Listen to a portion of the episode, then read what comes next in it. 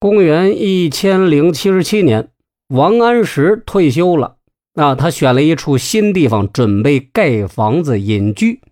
新房盖好了，仆人们置办家具，缺什么就给添什么。仆人把一切都安置好了之后，王安石清点家具时候，发现有一张藤床，这是之前他在江宁府衙里面用的东西。王安石一看，气就不打一处来，厉声问道：“好啊，你们！”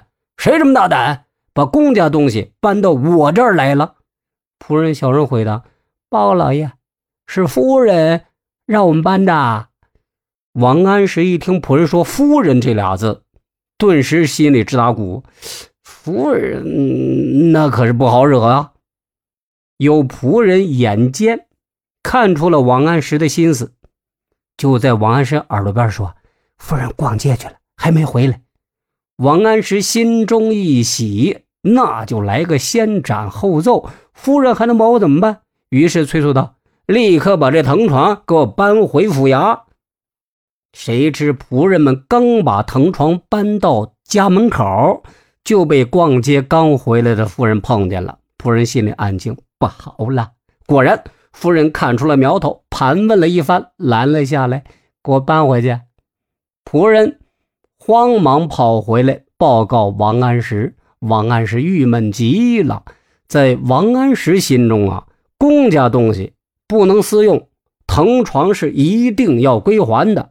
但夫人这只拦路虎该怎么解决呢？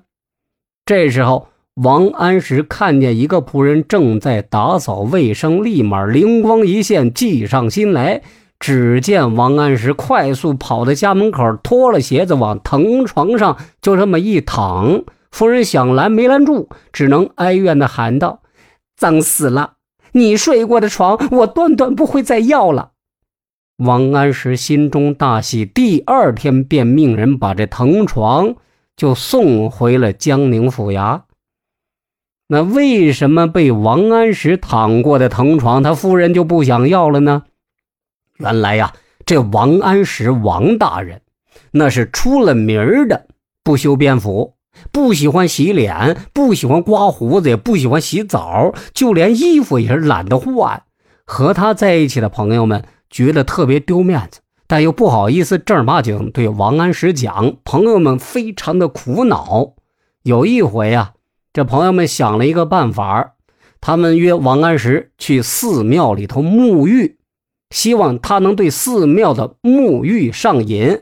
王安石倒是跟着他们去了，也认认真真洗了个澡，换了新衣服。可当朋友们再次约他去的时候，任凭朋友们说破了嘴皮子，王安石也无动于衷，只淡淡的丢下一句话：“嘿，浪费时间，我嘞不去。”同是唐宋八大家的苏洵。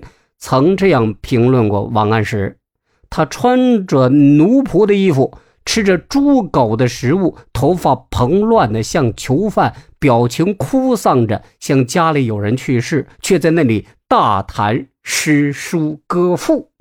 哼，王安石的太太特别爱干净，所以当王安石躺过那张床之后，夫人就再也不想要了。为嘛呢？嫌脏啊。可叹古时女子的名节特特别重要，要是搁现在，恐怕夫人早就离开王安石了啊！那时候嫁鸡随鸡，嫁狗随狗，对不对？你脏的跟猪一样，我还得跟你一块生活。